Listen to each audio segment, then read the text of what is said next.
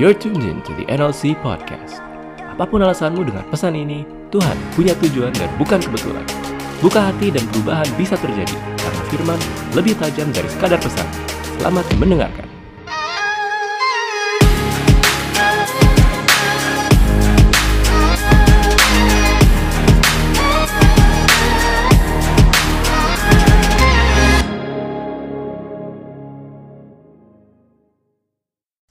Shalom. Wow. Aku bersyukur sih hari ini boleh dipercayakan Tuhan di tempat ini. Ini pertama kali aku datang ke sini. Eh, kenalin nama aku Tasya Emanuela. Boleh dicari juga di Instagram. M-nya double, L-nya enggak. Eh, aku masih duduk di bangku kuliah. Aku masih 19 tahun, mungkin tadi yang nyebut-nyebut Kak langsung nyesel gitu manggil Kak. Em, aku melayani eh, di dua tempat, yang satu nama GKIN, yang satu lagi aku melayani bareng Pastor Raditya Oloan. Eh, dan hari ini aku datang bareng mama aku di situ sama sepupu aku. Karena aku nggak mungkin melayani tanpa penopangan. Dan kemarin eh, Kak Merik eh, ngasih apa sih tema tentang relationship. Kalau ngomongin relationship sih aku untuk tentang pasangan kayaknya aku kurang berpengalaman karena aku masih jomblo juga. Tapi aku mau berbicara tentang hubungan kita dengan Tuhan. Karena Tuhan kita adalah Tuhan yang berhubungan. Berbicara tentang hubungan, aku percaya kita semua adalah orang berhubungan selama kita hidup. Karena kita memiliki orang tua, kita punya om, kita punya tante, kita punya kakak, kita punya adik, kita punya mentor, kita punya gembala, itu semua karena kita memiliki hubungan sama dia. Kita berhubungan. Dan bilang soal hubungan, kita punya Tuhan, dia adalah Tuhan yang pribadi yang sempurna. Tuhan adalah pribadi yang sempurna. Jadi sejatinya dia nggak butuh kita pun, dia masih bisa ngapain aja orang dia sempurna kok. Dia Tuhan kok. Dia nggak butuh kita sebenarnya. Tapi Tuhan yang nggak butuh kita, mau membangun hubungan sama kita. Tapi kita yang sejatinya butuh Tuhan pakai banget banget banget kita sering bertindak seakan-akan kita nggak butuh dia. Sedangkan Tuhan yang nggak butuh kita dia mau membangun hubungan sama kita. Dan Tuhan nyiptain kita di dunia karena Tuhan mau membangun hubungan yang penuh kasih sama kita. Klasik ya kayaknya penuh kasih halah gitu. Tapi itu benar Tuhan tuh nyiptain kita karena dia mau membangun hubungan penuh kasih sama kita. Di sini aku ada empat contoh tentang berhubungan. Yang pertama kita buka di kejadian 3 ayat 8. Kejadian 3 ayat 8 dan 9.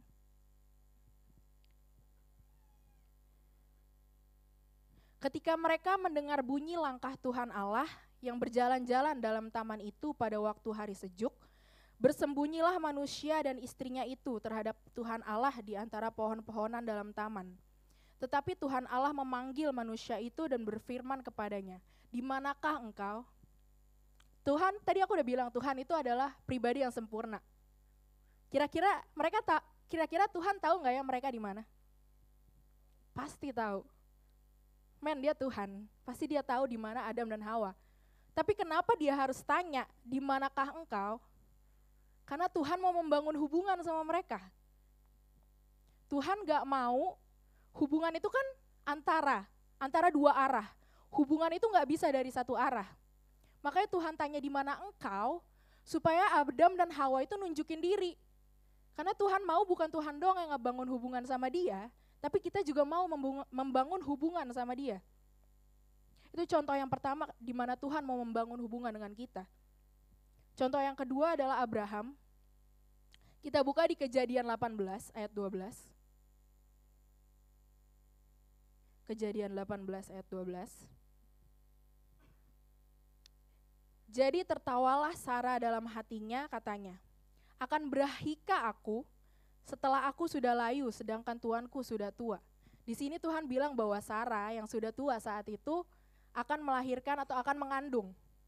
Sedangkan Sarah tuh kayak meremehkan Tuhan di dalam hati. Hah mengandung, gue aja udah peot, tua, udah tua suami gue juga gitu.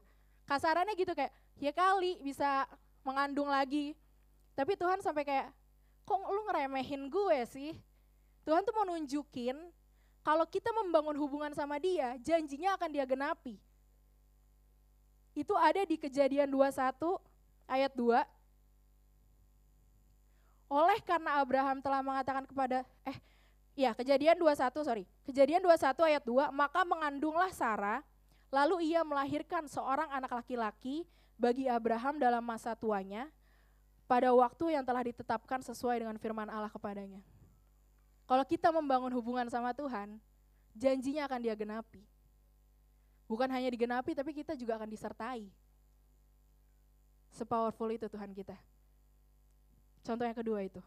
Contoh yang ketiga adalah tentang Yesus saat ada saat doa di Taman Getsemani. Secara manusia sangat berat untuk Yesus untuk nyerahin nyawanya untuk kita. Secara manusia dia takut. Sampai dibilang peluhnya menjadi titik-titik darah. Itu artinya dia benar-benar setakut itu secara manusia. Tapi kenapa dia mau lakuin? Kenapa dia mau mati untuk kita? Kenapa dia mau menyerahkan nyawanya untuk kita? Karena buat dia hubungan bapa dengan anak itu hal yang utama. Makanya dia mau ngelakuin hal yang sekehendak dengan bapaknya. Dia tahu hubungan itu hal yang utama. Karena Tuhan adalah Tuhan yang berhubungan. Contoh terakhir, itu adalah Sadrak, Mesak, dan Abednego. Saat mereka dilempar ke dapur perapian yang menyala-nyala, mereka nggak takut. Karena mereka tahu Tuhan mereka nggak pernah ninggalin mereka sendiri. Lucunya pas mereka dilempar dengan terikat, bertiga itu, Ternyata Nebukat Nezar ngelihatnya ada empat orang di dalam dapur perapian dan gak diikat, mereka malah jalan-jalan. Tahu nggak artinya apa? Even kita jalan di dapur perapian, rasanya kayak surga kalau jalan bareng sama Tuhan. Dapur api rasanya kayak surga kalau kita jalan sama Tuhan. Dan hubungan yang Tuhan bangun dirusak karena dosa. Dia rusak karena dosa. Akibat dosa aku mau kasih satu contoh aja dari yang Adam dan Hawa tadi. Itu ada di kejadian 3 ayat 12. Ini akibat dari dosa ya. Manusia itu menjawab, perempuan yang kau tempatkan di sisiku, dialah yang memberi dari buah pohon itu kepadaku, maka aku makan. Dia udah nyalahin Hawa. Dia nyalahin Hawa, udah gitu dia nyalahin Tuhan. Karena dia bilang, perempuan yang kau tempatkan di sisiku. Udah nyalain Hawa, nyalahin Tuhan. Udah gitu Hawanya ngelak. Hawa ngelak, untung itu ular gak nyalain siapa-siapa. Untungnya itu ular gak nyalain siapa-siapa. Tapi itu akibat dosa adalah keegoisan kita. Kita gak mau disalahkan. Udah gitu karena dosa yang udah merusak hubungan kita dengan Tuhan. Kita yang ngerusak, Tuhan yang perbaikin. Itu Tuhan kita. Kita yang rusak, dia yang perbaikin. Kurang baik apa dia? Aku cuma mau bagiin dua poin hari ini tentang God of Relationship. Yang pertama, kekristenan itu bukan agama, tetapi hubungan intim. Kekristenan bukan agama, tetapi hubungan intim. Kita buka yuk di Hosea 6 ayat 6. Hosea 6 ayat 6. Sebab aku menyukai kasih setia dan bukan korban sembelihan, dan menyukai pengenalan akan Allah lebih daripada korban-korban bakaran. Tuhan nggak butuh agama. Agama udah banyak di dunia dan gak ada yang menyelamatkan. Agama itu nggak menyelamatkan. Yang dia butuh kasih setia dan pengenalan akan Allah. Pengenalan akan Allah itu ada di dalam hubungan dengan dia. Gak bisa kita bilang kita Kristen kalau kita nggak kenal dia. Gak bisa kita bilang kita pelayanan lama kalau kita gak kenal dia. Aku balik lagi ke Tuhan, mau membangun hubungan penuh kasih. Satu contoh yang paling dekat sama kita itu pelayanan. Pelayanan tanpa kasih, pelayanan tanpa hubungan intim, itu bukan pelayanan. Profesi. Pelayanan tanpa hubungan intim, itu namanya rutinitas tiap minggu. Bukan pelayanan. Yang namanya melayani Tuhan, mau disanjung atau direndahkan, mau dibayar atau enggak, mau dipuji-puji atau enggak, mau orangnya banyak atau dikit, nggak akan pernah ngaruh sama hati kita. Karena kita melayani, karena Tuhan udah layani kita lebih dulu. Bukan karena kita melayani karena kita bisa. Kita melayani karena Tuhan melibatkan kita dalam pelayanannya. Dan banyak orang yang bisa membandingkan di mana hubungan dan mana bisnis. Kalau bisnis, kita memberi supaya kita mendapatkan. Kita melayani supaya kita dilihat. Kita menjangkau supaya kita dipromosikan. Itu bisnis. Kita memberi supaya mendapatkan, emang Tuhan bang? Tuhan bukan bang by the way. Kalau hubungan intim, kita memberi karena kita nerima lebih dulu. Kita memberi karena Tuhan memberi ke kita lebih dulu. Kita melayani karena kita sadar Tuhan layani kita lebih dulu dan Tuhan melibatkan kita dalam pelayanannya. Kita menjangkau karena kita dijangkau dan dipulihkan Tuhan lebih dulu. Itu hubungan intim. Harus bisa bandingin yang mana bisnis, yang mana hubungan. Ada satu cerita, satu anak, umur lima tahun, papanya itu seorang mandor yang punya satu proyek membangun rumah pas papanya mau kerja, anak ini bilang, Pak aku mau ikut dong. Oh iya boleh. Tuh. Terus papanya ini kerja itu dari jam 8 pagi sampai jam 4 sore. Terus anaknya bilang, Pak aku mau bantu boleh nggak? Boleh tapi pelan-pelan ya hati-hati. Akhirnya anaknya dipercayakan untuk maluin paku untuk uh, di dalam proyeknya. Terus sesekali papanya ngeliatin terus takut anaknya kena pukul atau anaknya tergores. Papanya sering nengok. Terus tiba-tiba jam 4 sore, jam 4 sore selesai, dari jam 8 pagi sampai jam 4 sore, papanya udah ngelakuin banyak hal. Papanya udah ngelakuin dalam proyek itu udah ngelakuin banyak hal. Tapi anak ini cuma maluin dua paku. Udah paling lama, terus cuma maluin dua paku, itu pun melenceng-melenceng. Itu ilustrasi di mana pelayanan kita sama Tuhan. Apa sih yang bisa kita buat buat dia? Gak akan pernah ngebandingin apa yang udah dia kasih ke kita. Tapi walaupun dua paku itu papanya bangga. Artinya pelayan sekecil apa pun kita, Tuhan bangga sama kita. Itu karena hubungan kita sama dia. Kita yang gak setia dipilih. Kita yang berdosa, kita yang ditebus. Kita yang nyakitin orang, Tuhan yang ngampunin. Ada ya Tuhan kayak gitu cuma Tuhan kita. Bicara soal kekristenan bukan agama, tapi hubungan intim, kalau kita sebagai orang Kristen ada di titik terendah atau bahasa bahasa kasarnya shit happens lah di hidup kita. Sering ya, kita tuh kalau misalnya kita Kristen dan kita memiliki hubungan yang intim sama Tuhan, walaupun shit happens di hidup kita, kita nggak akan pernah kecewa sama Tuhan. Karena saat kita memiliki hubungan yang intim sama dia, kita ngerti loh isi hatinya dia buat kita. Kita tahu apa yang dia akan lakukan untuk hidup kita, karena rencananya nggak mungkin rencana yang bikin kita ma masih jadi bayi. Rencana dia selalu mendewasakan kita. Sakit, tapi dia nggak pernah ninggalin sendirian. Karena semakin berat konflik, semakin berat masalah di hidup kita,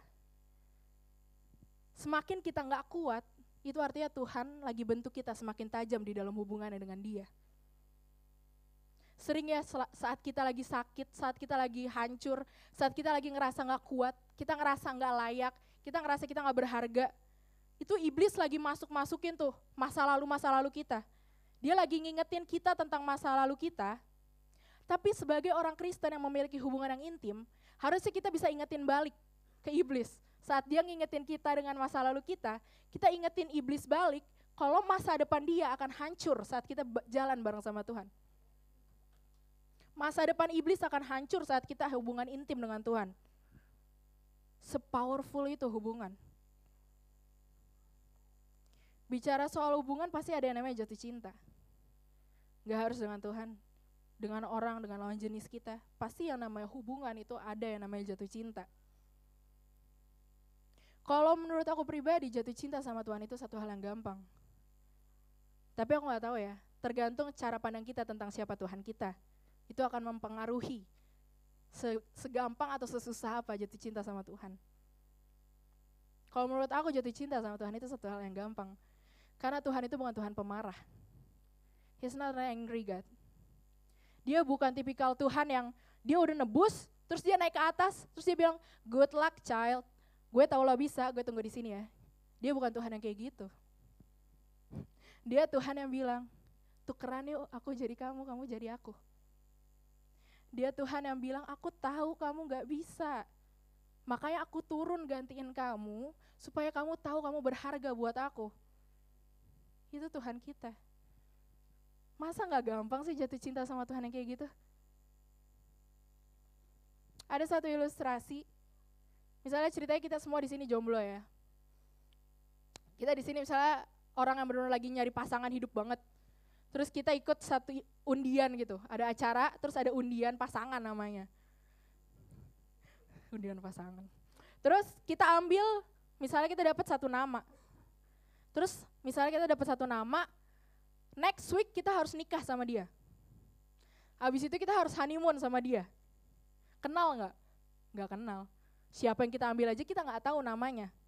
Kita baru tahu mukanya, oh mungkin dia yang itu ya, mungkin dia yang itu ya. Terus next week kita harus nikah sama dia. Terus kita harus honeymoon sama dia. Walaupun honeymoonnya ke tempat yang bagus, mau ke Paris kayak ke Amerika kayak ke Santorini kayak rasanya pasti kayak neraka kenal aja enggak masa nikah dan honeymoon sama dia. Mau tempatnya bagus pun pasti rasanya kayak neraka. Itu gambaran orang Kristen mau masuk surga tapi nggak mau jatuh cinta sama Tuhan. Mau masuk surga tapi nggak mau membangun hubungan sama Tuhan rasanya kayak neraka.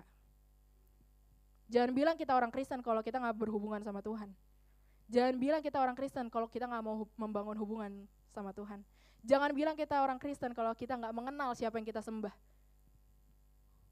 Poin yang pertama itu tadi. Kekristenan itu bukan agama, tapi hubungan intim. Poin yang kedua, hubungan dengan Tuhan mempengaruhi hubungan kita dengan sesama. Kita buka bareng-bareng di Roma 5 ayat 8.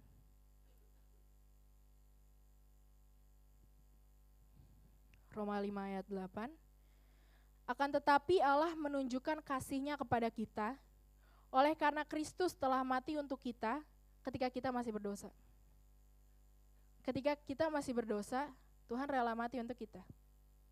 Ketika kita masih berdosa, ketika kita masih hancur, ketika kita masih rusak, ketika kita masih struggle dengan banyak hal, Tuhan nerima kita tanpa mikir. Tuhan membuka tangannya untuk meluk kita, sehancur apa pun kita sebroken apa pun kita, dia membuka tangannya untuk meluk kita. Makanya gampang jatuh cinta sama Tuhan. Itu kenapa satu gereja, satu komunitas kita sebagai orang-orang Kristen harusnya nggak bisa punya sikap judgmental. Kita nggak boleh punya sikap yang gampang menghakimi. Perlu dipertanyakan kita anak siapa kalau kita tukang menghakimi.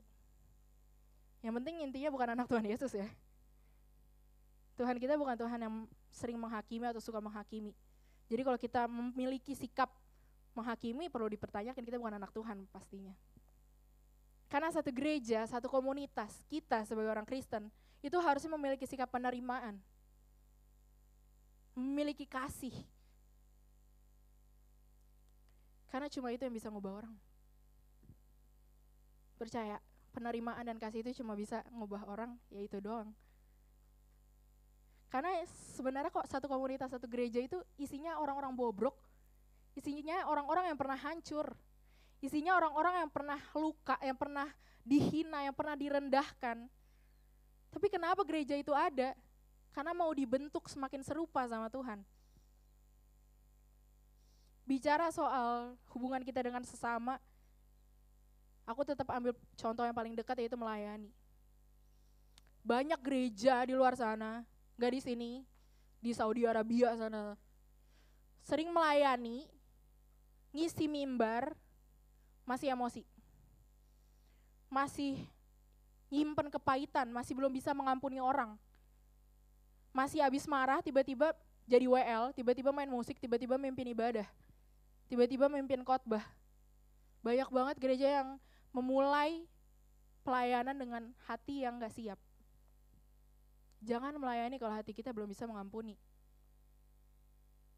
Bicara soal hubungan dengan sesama, kita buka di Matius 5 ayat 23 dan 24.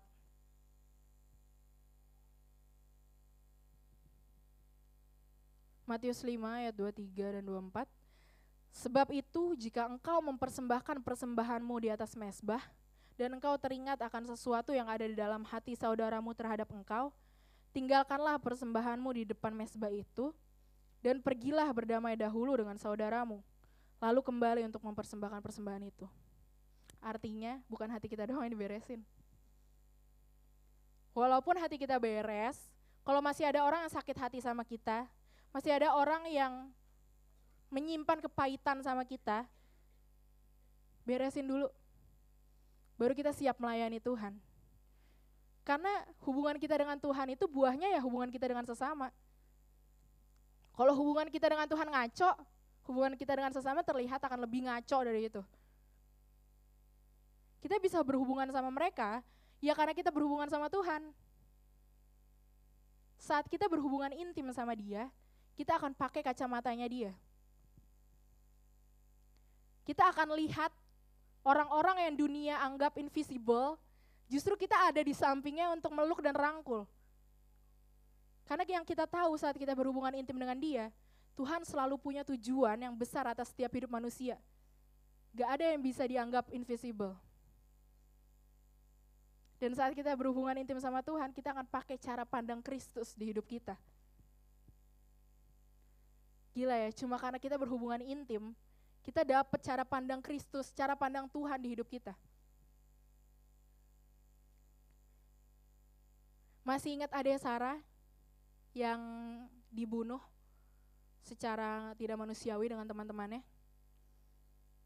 Ade Sarah ini adalah anak tunggal dari keluarganya dan dia dibunuh oleh teman-temannya mungkin secara manusia sebagai orang tua sakit banget ya.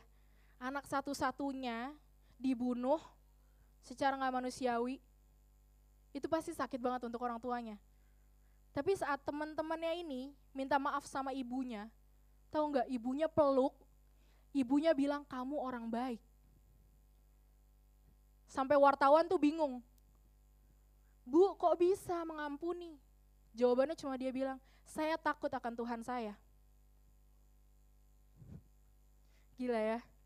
Cuma karena hubungan dia sama Tuhan itu hal yang utama. Hubungan itu hal yang utama, walaupun kita harus ngerasain yang namanya kehilangan. Saat itu pastorku bilang kehilangan itu bukan satu hal yang sakit memang, tapi terkadang itu hal yang baik. Terkadang kita harus mengalami yang namanya kehilangan. Gak harus kehilangan orang yang kita sayang, kehilangan apa pun, harga, harta apa pun yang membuat kita itu sangat berharga, terus kita terhilang dari itu, kita kehilangan itu, terkadang kita harus mengalami yang namanya kehilangan supaya kita nggak terhilang dari Tuhan. Kita udah di ujung, kita mau hilang dari Tuhan, tapi Tuhan izinkan kita untuk mengalami kehilangan supaya kita nggak terhilang dari tracknya dia.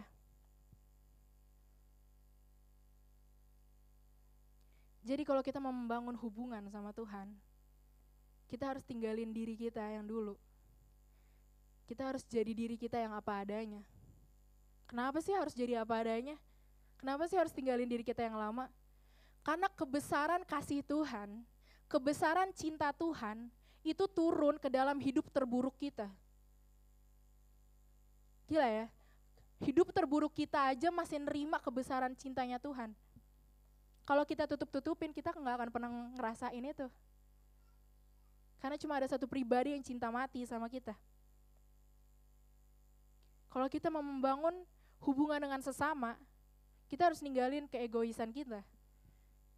Kalau kita membangun hubungan kita dengan sesama, kita harus intim dulu sama Tuhan, baru kita bisa jadi dampak buat orang. Dampaknya akan negatif kalau kita nggak berhubungan intim dengan dia.